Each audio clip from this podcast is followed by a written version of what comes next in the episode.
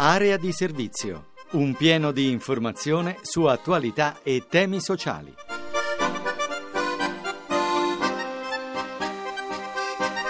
Una buona giornata a tutti da Giulia Chiodini e bentornati all'appuntamento con Area di Servizio, lo spazio dedicato al sociale, occupazione, disabilità, immigrazione. Apre il programma Francesco Ventimiglia che cura i temi dell'occupazione e del lavoro.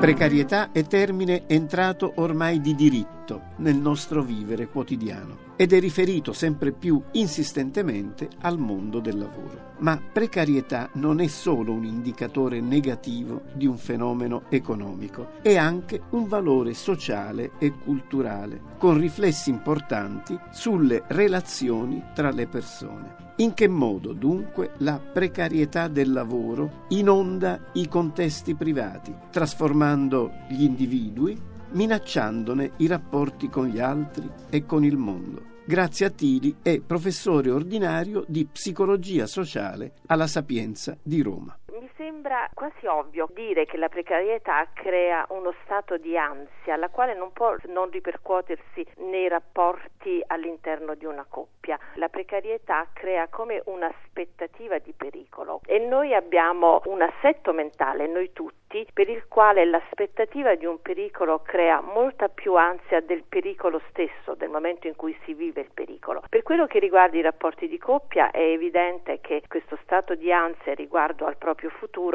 fa distrarre, va a incidere sull'attenzione, un rapporto di coppia si basa sull'attenzione reciproca, cioè che ogni partner riesce a dare all'altro per quello che concerne i bisogni affettivi, i bisogni emotivi. La precarietà distrae dal partner e quindi fa sì che i due partner si allontanino e tra l'altro questo è, è vero anche se uno dei due partner ha un posto fisso perché in questo caso la persona che ha una situazione di precarietà è concentrata sulla sua situazione sociale per cui anche quello che ha un posto fisso è come se subisse quello che noi chiamiamo un trauma secondario, non può trovare conforto in lui che è preso dal suo problema. Tutto questo non può non incidere sul rapporto con i figli, i figli crescono al meglio, si sviluppano al meglio, si possono usufruire di un contesto di sicurezza, ma se tutti e due i genitori o anche se uno dei due, peggio ancora se è la madre a essere in una situazione di precarietà, è evidente che i bambini sono molto spinti a fare da soli, a contare solo su se stessi, addirittura vengono spinti a non esprimere le loro paure, i loro bisogni, con il risultato dell'emergere di personalità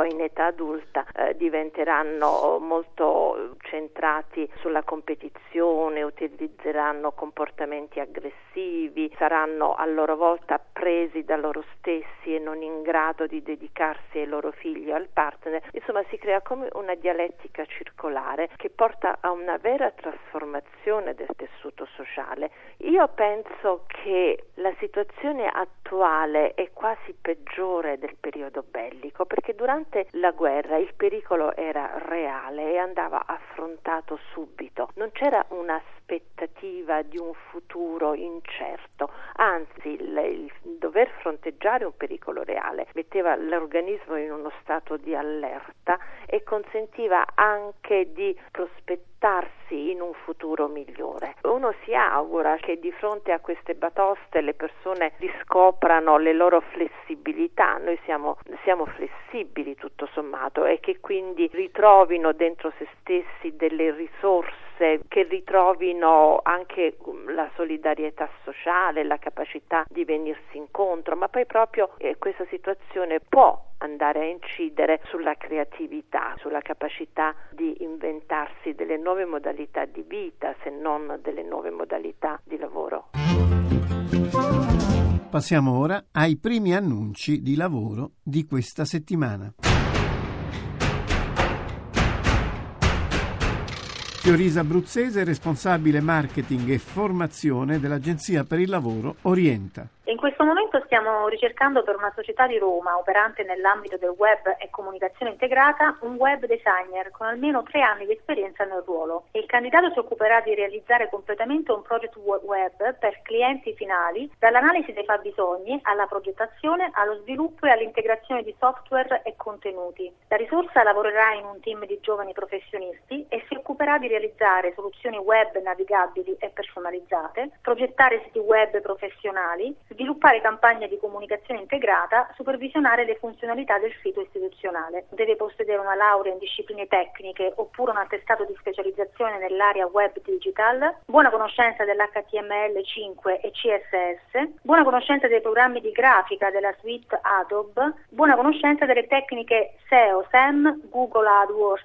La sede di lavoro è Roma. Si offre un contratto di inserimento diretto da parte dell'azienda cliente con possibilità di parametrare il livello di inquadramento inquadramento alla reale esperienza. Per candidarsi inviare un curriculum vitae alla mail sede chiocciolaorienta.net. Ripeto, sede chiocciolaorienta.net.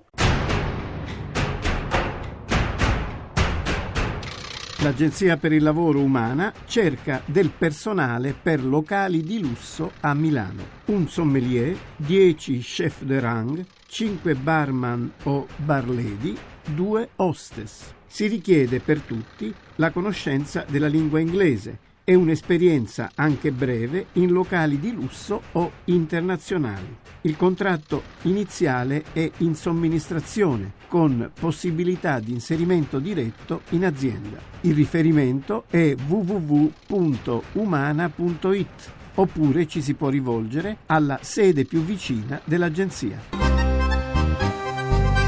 Abbiamo sentito la parte dedicata alle tematiche del lavoro con Francesco Ventimiglia ed ora vi anticipiamo alcuni degli argomenti, servizi, interviste e reportage che potrete sentire domani dalle 6.28 nell'ampio spazio informativo dedicato alle tematiche sociali. Parliamo di sbarchi, continuano, anzi aumentano gli sbarchi sulle coste del nostro paese. Sono migliaia i migranti giunti in Italia in questa ultima settimana e tanti, molti di più se ne attendono nei prossimi mesi. I centri di accoglienza in Sicilia erano già al collasso dopo gli ultimi arrivi dei giorni di Pasqua, che hanno fatto crescere il numero complessivo dei migranti giunti dall'inizio dell'anno ad oggi a 25.000. Ma secondo Oliviero Forti, responsabile immigrazione di Caritas italiana, quella che stiamo vivendo è un'emergenza annunciata, frutto di una miopia del governo, o meglio di una mancanza di volontà politica di gestire il problema immigrazione. Maria Teresa Lamberti lo ha intervistato, sentiamo un'anticipazione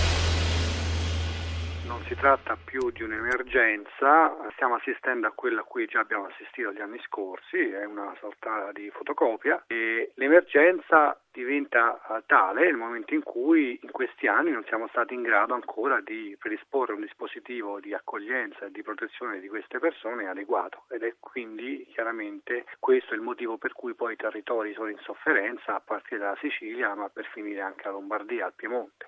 Tutte le regioni si stanno attivando attraverso organizzazioni come la nostra ma anche altre, penso all'Arci o altre realtà che si trovano a dover garantire posti in accoglienza e eh, relativa protezione direzione in modi che noi critichiamo perché non concertati e comunque frutto di un'organizzazione d'ultima ora. Ed ora una fotografia sulle condizioni sociali e giuridiche delle comunità rom e sinti nel nostro paese. Nel convegno organizzato dall'Associazione 21 luglio a Roma, più di 40 relatori italiani e europei si sono confrontati sulle condizioni di vita di queste minoranze presenti in Italia. Sentiamo il presidente dell'Associazione 21 luglio, Carlo Stasolla.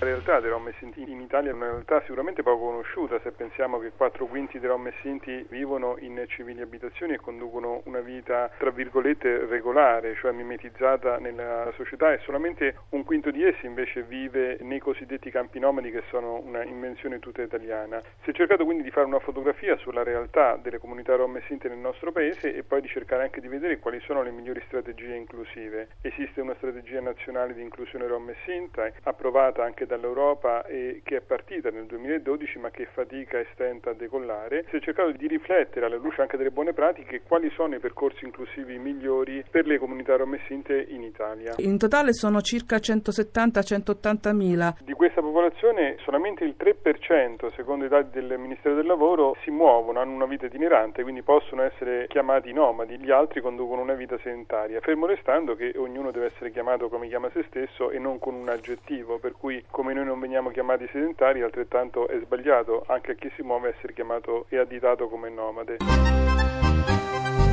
A Brescia l'associazione Monsignor Giovanni Marcoli si occupa di dare sostegno alle famiglie straniere che hanno bambini con disabilità, in particolare la sordità. Camilla Francisci.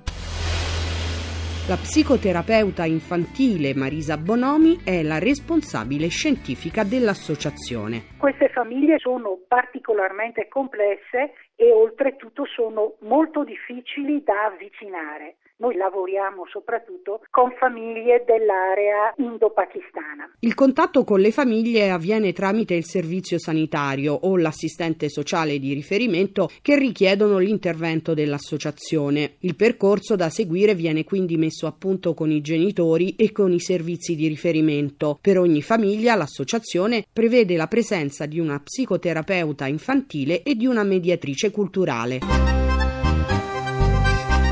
Vi ricordo poi il nostro consueto appuntamento con lo sportello di area di servizio dedicato alle domande degli ascoltatori. Avvocati ed esperti ai nostri microfoni offrono una consulenza legale sulle questioni che riguardano cittadinanza, diritti, lavoro, ricongiungimenti familiari. Chiamate il numero 06 331 72050. Area di servizio termina qui, l'appuntamento è per domani intorno alle 6.30 per parlare ancora di lavoro, disabilità e immigrazione. Buon fine settimana da Giulia Chiodini.